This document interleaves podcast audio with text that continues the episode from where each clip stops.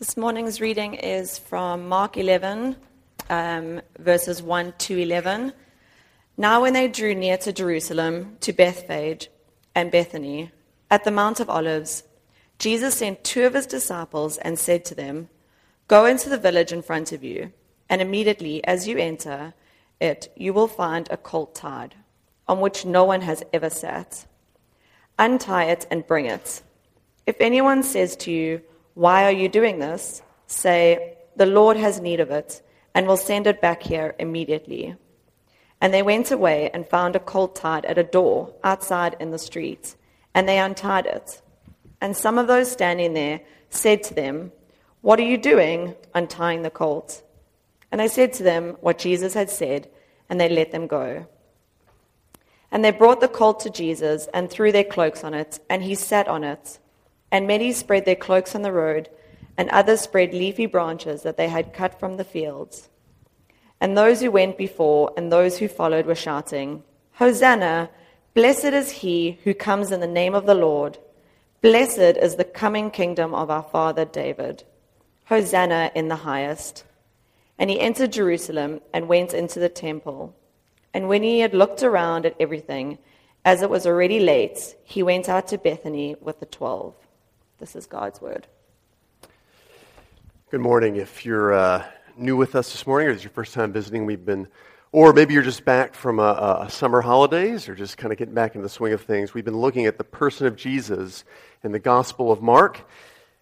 And uh, as Jesus takes his final right turn from the north into Jerusalem and toward Jerusalem, revelations of his identity begin to sharpen as do the responses to his identity. In other words, gone are the sort of fuzzy pictures and the hazy realizations. Who is Jesus? What is he saying? Who is this man? And the responses become very clear. Either responses strongly in favor of knowing, accepting, and being with Jesus, even following him, or strongly negative. Uh, so we're calling this third to last turn in the Gospel of Mark, third to last, we're calling it ransom responses. Last Sunday, we looked at a man who kept seeking God while he waited for God to act. So Bartimaeus, he was ready to respond with persistence to the king who could right the wrongs in his life. And then Bartimaeus responded with the rest of his life. He followed Jesus on the way. As you might be able to figure out from uh, the reading this morning, the shouting in the streets, the hosannas, this morning's response to Jesus is the celebratory response. The celebratory response. Now, in my last semester of going to a seminary, some friends and I took a comparative religions class together. Uh, one assignment we had was to visit various places of worship and take part as much as our consciences would allow right? We didn't actually want to uh, bow down to the god Vishnu or, or, or any kind of Buddha or Allah or anything like that. But as much as we could participate in the service, we would go and do so. And so one friend went to a mosque, another went to a Hindu temple, and I took on Zen Buddhism. And before the next class, after we, these experiences, we grabbed coffee to share our experiences together. What did we kind of go through? What was it like? And one of the first questions we had for each other was, what was the vibe like when you started to walk from the parking lot or wherever you parked to the front doors of that place of worship? What did it feel like? What was going on? So, my friend who visited the mosque said that, uh, you know, as people were entering, everyone just sort of slowly got very quiet. We walked in, we took off our shoes, we sat in the back. As the imam, imam began these chanting these sort of prayers, we were just sort of silent. We just tried to have respect. It was a little nerve wracking. We didn't know exactly what to do, so we just sat in the back. My friend visiting the Hindu temple said, as we approached the doors of the Hindu temple, you could start to smell these strange smells of incense, which was a bit unusual. And then when you got inside, instead of people uh, shaking hands, they would actually, actually grab your ankles uh, in the Hindu temple, which was, was, was bizarre. There was a segregation of genders. And then when you got to your gender and he was a guy, he said there was just men laying down prostrate on the ground pretty much the whole service. Then he had Zen Buddhism, which was mine. As I approached the door, walked inside, everybody was kind of spread out on mats, right? sitting down cross legged. The instructor just silently nodded, which was code for find a mat and shut your mouth, you know, and then listen to the music. So we did. And, and what we kind of discovered from this is that so many of us have been around church for so long that it gave us a chance to appreciate anew the vibe of entering a church, the church of Jesus Christ. Voices and music in the lobby. All right, it's songs of thanksgiving and, and our lungs singing to the top to begin every service. And some churches you go to, we got some areas to grow in this. You, you can just feel it when you start approaching church. If you're five minutes late, the church is just rocking, and you're like, man, are you ready? And that's what church is like. Because while mosques stress the distance of God, Hindu temples, unlocking the mysterious secrets of different gods, Zen Buddhism, the temples there uh, emphasize detaching yourself from the world to God. Churches celebrate the scandalous grace of God the grace of God, redeemed people, former enemies, sing songs of good news about the King of Kings who has rescued us. Grace sets Christianity apart, and you can hear it as soon as you walk through the doors of a church. We take it for granted, but what a wonderful truth that is. Nothing like it. In Luke's version, actually, of Jesus' entry into Jerusalem, the religious leaders asked Jesus to quiet down the disciples who were shouting out their hosannas without restraint. And Jesus replies to these leaders, he says, if they were silent, the very stones would cry out. King Jesus' arrival is such good news that it demands celebration, if not from human beings, then from inanimate objects. This is a response to someone who has freed you when you couldn't free yourself. And there's nothing like celebration. We're going to start here this morning. There's nothing like celebration. It's one, to me, one of the two greatest feelings in the world is self forgetful celebration. And I mean the good kind of self forgetting, not forgetting because you had too much to drink the night before. I mean self forgetting. You're, you're, you're, you're in a state of, I see what's going on, I'm enjoying this. And there's so many good forms, venues for celebration. Meals, right? We love meals, laughter, a good comedy, festivals, designated holidays. Discovery Day, for instance, here in Cayman, has become one of my favorite designated holidays because we've used it every year as a chance to celebrate the volunteers in our church. Those of you who use your gifts and talents to serve one another, we invite along, we celebrate you, we eat together, we give out prizes. It's great just to celebrate. Uh, exercises of creativity, fantasy, imagination, artistic endeavors, the imagination of children. Wonderful. I mean, don't you love acting like a kid again in the best sort of way? Yesterday, or a couple days ago, Katie's been having to work at the school this week for in service school days uh, for her work. And so I had the boys a little more this week. And there's a point that we didn't have anything else to do. So we went to the pool. I read Lord of the Rings to them. This is true, true story. And they acted out scenes from Lord of the Rings around the pool. And I played characters like Strider, Sam Gamgee, things like that, various hobbits. All right? And, and, and, you know, it's embarrassing to tell you guys that, but around kids, it's just freeing, it's fun, it's celebratory. Parties of special occasion. We love weddings and birthdays and anniversary parties and reunions. We have the Krutoffs here this morning. Um, Katie and Brent Krutoff, who are, are back from Cincinnati, Ohio, used to be with us. It, it's, a, it's reuniting, it's a reunion. And it, it, it's just wonderful to be with people again. And that's what we do every Sunday morning, isn't it? The believers in Jesus come back together. We reunite to celebrate the good news about Jesus. So you spend a little more sometimes. You give yourself a little more at celebrations. You, you put up with relational bothers a little bit more at celebrations, don't you? Whether it be in the church or with real family or otherwise. It's worth it. And of course, there's singing. What a great avenue for celebration. Three of my favorite heroes of the faith uh, outside of the Bible are uh, Augustine, a man named Augustine of Hippo, uh, Martin Luther, and Charles Spurgeon. Fourth century, 16th century, 19th uh, century, they're all dead now. Some of the best heroes are dead heroes because they don't disappoint you anymore. Uh, they're not alive to do so. So um, I love Augustine because he interpreted the world through the Word of God. He, he took the Word of God and looked at the world through it. And he understood the world around him through God's revelatory Word. I love Martin Luther because he rediscovered for the world the lost message of the Word of God that salvation is by grace through faith. To be saved by Jesus is a free gift just by trusting Him. And I love Spurgeon, Charles Spurgeon, because he related the Word of God to everyday people in everyday life and their situation. All three also love God's Word put to music and sung. They loved it. So Spur, oh, I'm just going to give you examples of the Spurgeon because I was interested in my sort of my heroes what they said about this. He talked of how prayer and praise are akin to spiritual respiration. Whew, breathing, right?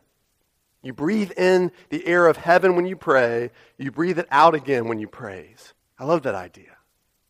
He even said that because prayer takes in, there's still an element of selfishness to prayer, but there isn't with praise. It's pure, outward love and, and praise and honor and glory.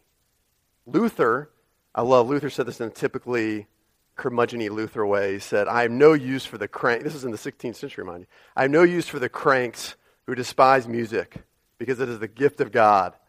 Music drives away the devil and makes people merry. They forget thereby all anger, all the anger in them, all the unchastity, all the arrogance in them, and the like. They forget themselves. Augustine, whose view was very radical at the time because music was, was largely distrusted as a thing that only like drunk people did. All right, but he said that music and singing in church is worth the risk because music and singing are the natural medium. I love this quote, by the way a natural medium for emotions of exaltation and awed abasement.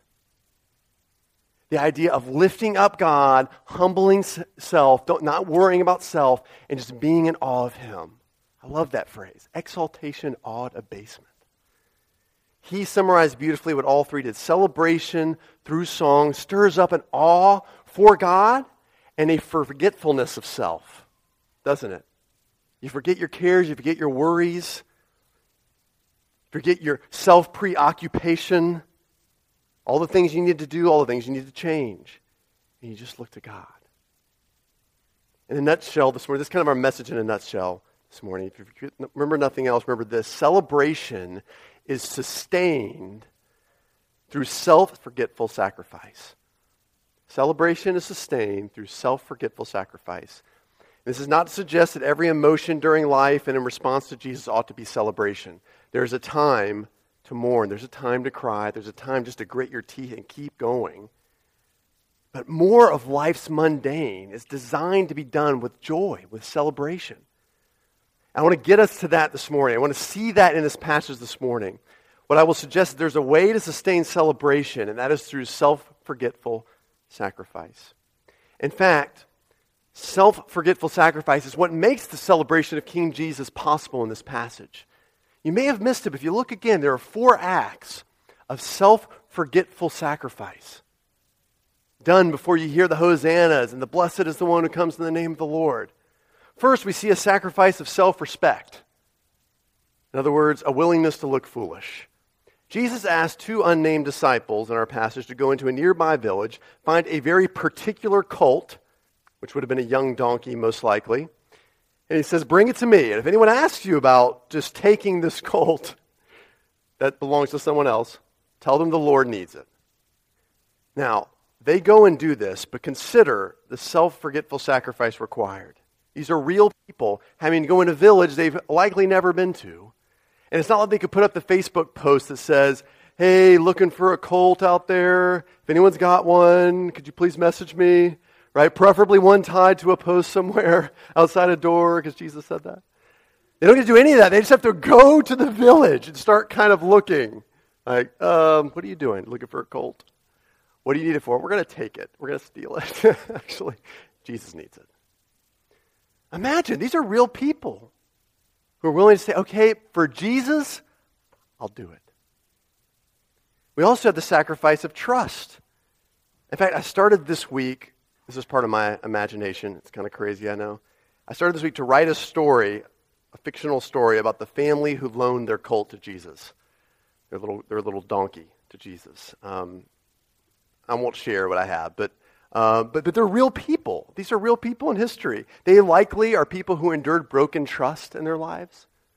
Maybe they had people who uh, used them, who took maybe livestock even in the past without returning it, abused their animals. Maybe they vowed, in fact, never to even loan out livestock ever again. Now they have this colt with this whole life ahead of it, this new colt, this special colt, maybe endeared to their children. And all of a sudden, someone asks to take it. For them, it's worth it to celebrate Jesus. It doesn't seem like a sacrifice at all if it's going to the Lord. See, also, we see sacrifices of dear possessions, don't we? Cloaks, people's outer garments are just given away. First, for Jesus to sit on, right, in a utilitarian way, to make a saddle for Jesus to sit upon the young, young donkey. But then, once there's plenty of cloaks on this donkey, people just throw out their cloaks as an act of submission and honor to this king who's about to ride through their town. Right? They throw down their cloaks. Remember the uh, example we looked at last week of Bartimaeus, who threw down his cloak to get more quickly to Jesus. Should remind us of that. Then there's finally the sacrifice of time. People went and they cut down leafy branches from the fields. Whose fields? We're not told. We don't know if there's theirs or someone else's. But they don't think of coordinating the sort of climbing and cutting of trees to cut branches as sacrifices. They want to just go, let's go get these branches, let's bring them, we'll wave them to honor Jesus. None of these people probably thought to themselves, man, I got to sacrifice for God. But they were sacrifices. They just considered them, Jesus so worth it that they wanted to do it. And think about it. Uh, you know, dinner after a long day serving on a missions trip, or, or the retirement party, celebrating the self, you know, sacrificial service of someone you loved dearly. Maybe it's singing as a family while you're weeding your neighbor's garden. All right? The greater the sacrifice, the richer the celebration, right? And you just enjoy being with people. You do things like singing, you do more things like laughing. The celebration becomes richer. So we see in this story, people forget themselves and sacrifice so Jesus can be celebrated. They just go out of their way for him, forgetting themselves. But unfortunately, our story doesn't end there. Jesus is celebrated, but by the end of the parade, at the place which should hold the greatest shouts of all for Jesus, the temple of God, the temple of the living God, where there should be the biggest crowd of all, grandstands waiting for Jesus. Instead, he's all alone with the twelve. They've all gone home. There's no room for him in Jerusalem to stay. As one commentator put it, the whole scene comes to nothing. What causes celebration to fade and ultimately to cease? This is the question I want to explore next. I think we see little hints of it here. I think it's when celebration curves inward and becomes about you when it becomes about me. Consider a memorable celebration in your life. When does the joy of celebrating come to an end, typically in those scenarios? Often it's when you start thinking about yourself. Maybe the spotlight's put on you because of speech you have to give during the celebration. You're just thinking about it and you're thinking about it, and it prevents you from enjoying the celebration. Maybe it's something happened to your clothing, right? You got a stain on it, your tuxedo ripped, you should have worn a, probably a tuxedo not from the 1970s or something like that, right? And you're kind of self conscious about it. Maybe you realize something you just said. Maybe your good friend or your spouse pointed out to you. Do you realize what you just said to everybody? Or it's what you looked like while celebrating. And all of a sudden you become self conscious. And this is what happens celebration is drained of joy because of self focus. When it starts to become about you. I'm going to give you a very simple example. Uh, this happened at a wedding uh, years ago that I, we attended, Katie and I. It was an afternoon wedding, all right, so a little more muted. Nevertheless, there was some great dancing going on. It was towards the end of the reception, all right. I think Come On Eileen had just played, all right, so it was rocking. place was, and, and I, we just had to go to the, to the boys' room. And upon washing my hands, I looked in the mirror. As I looked in the mirror, uh, my hair was not parted kind of to the side like it is now, all right? But instead, it, it, it was shaped like this, or like a V. I, I looked basically like Eddie Munster. Remember from that show, The Munsters? I, I looked like this. And I didn't realize it until I looked in a mirror. And, and I, the smile uh, of just joy left my face. I, I walked out of the bathroom thinking, man, how long have I looked like this? My receding hairline, etc. And I asked Katie the same thing. How long have I looked like Eddie Munster? Has it been the whole time? Like, did, you know, it was just since I you know, started dancing that I looked like some 1980s guitar player or something like that, you know, with a little haircut going on. She laughed. I don't really know. I, I wasn't paying attention. It's a simple example, but I, I lost the joy of celebration because suddenly celebration curved inward. I started looking at myself, thinking about me, and I lost the joy. It was drained from me. I am designed to locate joy outside myself and in one's being celebrated. So the moment I start thinking, what is all this costing me? You ever said that about a celebration? What is all this costing me? How does this make me look? How does this actually benefit me? Well, who's looking out for me? the same moment when joy is drained from celebration, and we miss out on those who are meant to be celebrated. As Jesus nears Jerusalem, you got this big crowd, and, and, and a frenzy of religious terms are circling about about Jesus. What do we know? We know two things. Joy is drained by the time he gets to Jerusalem. Number two, we know there are a couple details that indicate they miss the one being celebrated. They miss who he really is.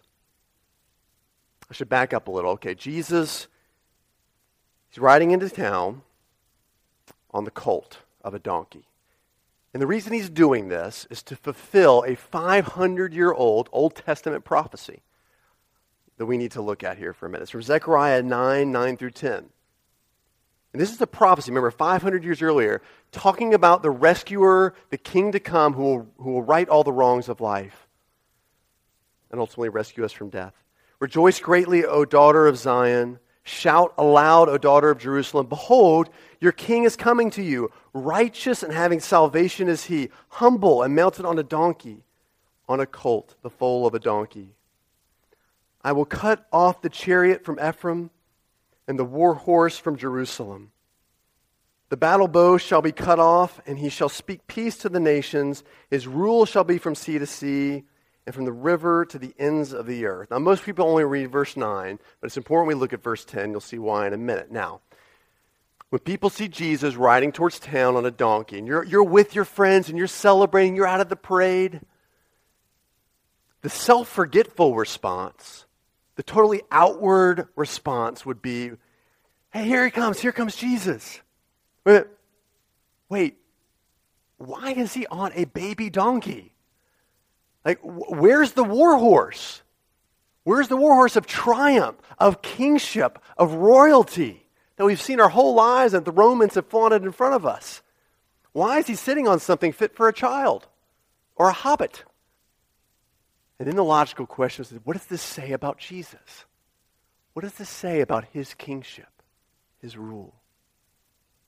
Would have started to think about this. They would have considered Zechariah 9. Oh, yeah, he says that he's going to come in peace. He says he's going to put away war. Yes, they'll start to consider the strange contrast of the triumphal entry and doing so on a donkey, majesty and meekness, power and weakness, rule from sea to sea, but not through war, through peace. This is how Jesus comes to us, meekly and lovingly and kindly. You'd think that those who rejected Jesus and walk away from celebrating would do so immediately when they see the absurdity of a man riding on a baby donkey. I mean, think about that. It would look strange. And they'll say, he's not a war general. this is no man of majesty. Let's go home. But they don't, do they? That's the interesting thing. They don't go home. Because celebration curves inward. they start to see in Jesus what they want to see. And this happens in our lives, right? We start to see in Jesus what we want to see. They exalt a Messiah of their own making. And we can do the same. We exalt a Messiah of our own making. So they get out the, the, the palm branches that we hear about in Matthew and Luke's account, always signified Jewish nationalism and victory. This was all about winning a political and national war. In fact, if you look at in Jewish archaeology, you'll see on their coins and on their synagogues these palm branches. It was a sign of when the Messiah comes, he's going to establish a state government and start to rule like David did. Rule more territory. He'll love God, but he'll also rule over other kings. Okay? That's why you also hear shouting not about the kingdom of God, notice that, that Jesus has been proclaiming, but about the kingdom of our father David. Because they want that kind of kingdom. That's what my Messiah will bring. The hosannas, which literally means save, I pray, are about finally, my tribe will be saved and restored to its rightful place. My people will be rightly vindicated. Our salvation will be the removal of this oppressive government and the installment of leaders like me. You hear all those me's and ours?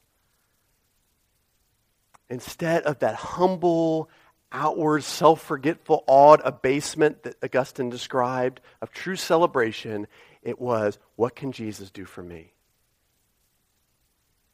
What can you do for me? When today's celebration is over and you go home, will you invite Jesus to go home with you?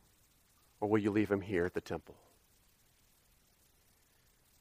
How might you and I continue to forget ourselves and celebrate Jesus when the music fades?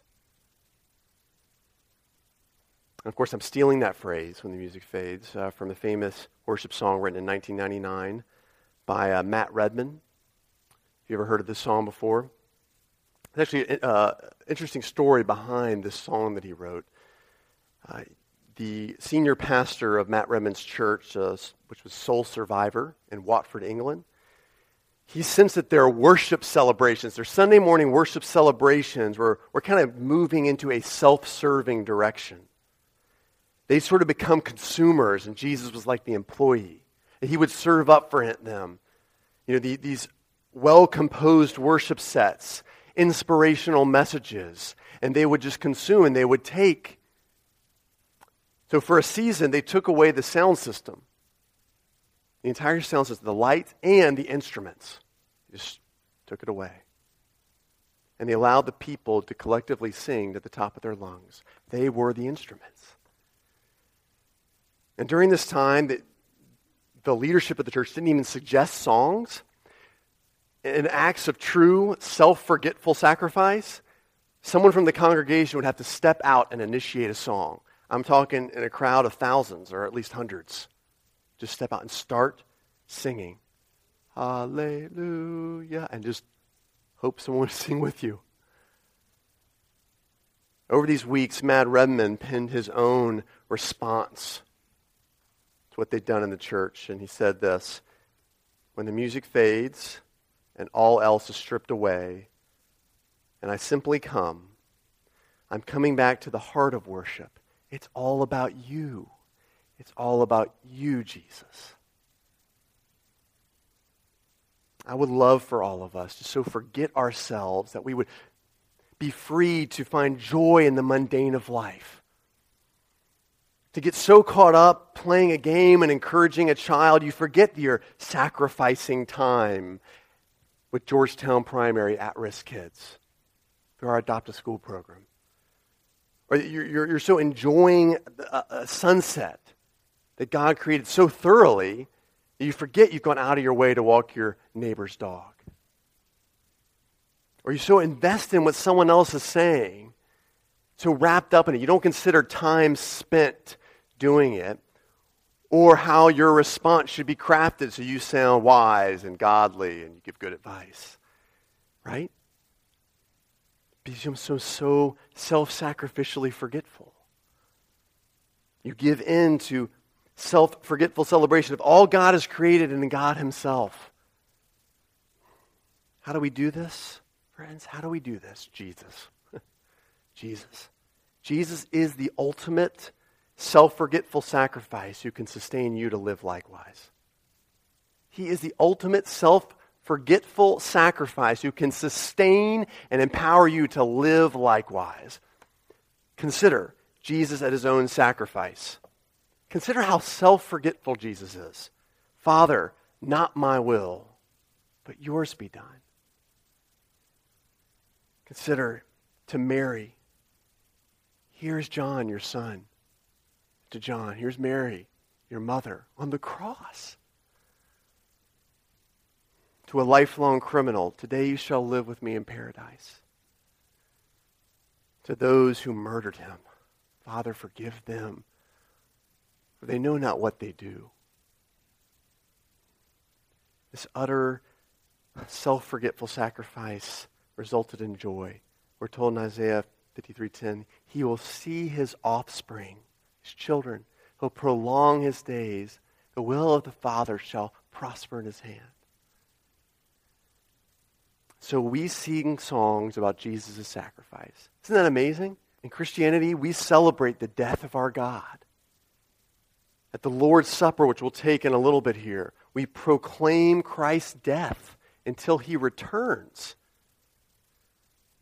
Why? Because in the excruciating pain and hell Jesus was experiencing, that's where excruciating comes from, by the way. Excruciating, cruci- crucify. Excruciating pain and hell Jesus was experiencing, he considers us. He thinks of us. He loves us and ultimately saves us. Utterly self forgetful. Consider something. Even though sin will be gone and every tear will be wiped away, for eternity, we still celebrate Jesus as the Lamb of God. Ever thought about that? The Lamb of God, our sacrifice for sins.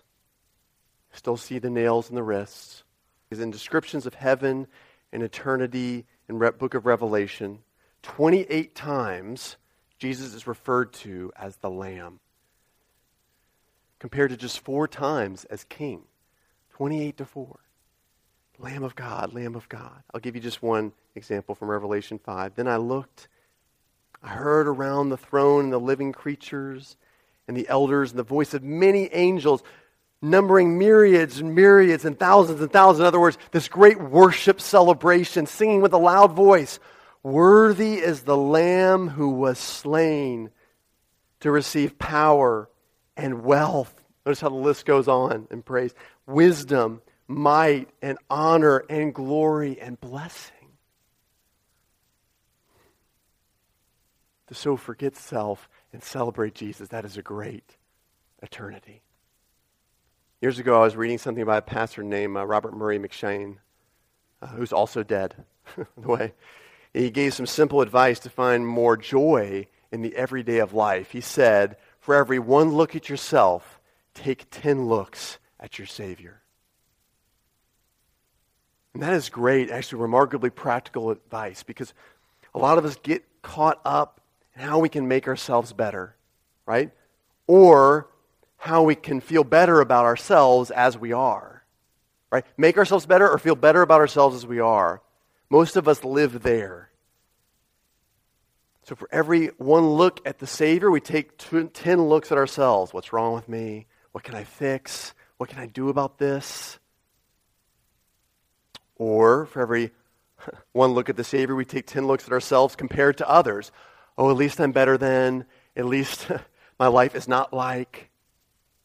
And that's where a lot of us live. There's no joy in that. There's no celebration in that except for celebration ourselves, which ends in misery. We do need to look at the mirror regularly, the Word of God, which shows we, can compare ourselves against its Word, its standard and allow it to do work, but only that we might see our need for the rescuer, which we also find here.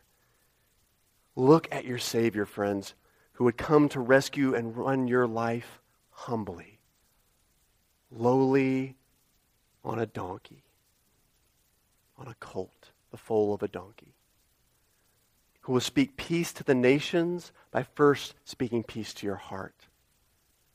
who considers not only so called good people worth it, his mom, his best friend, but also criminals, murderers, you and I, worth a self forgetful sacrifice. Hosanna in the highest. Stand with me if you would. Let us forget ourselves and celebrate our Savior through song. Let's sing together.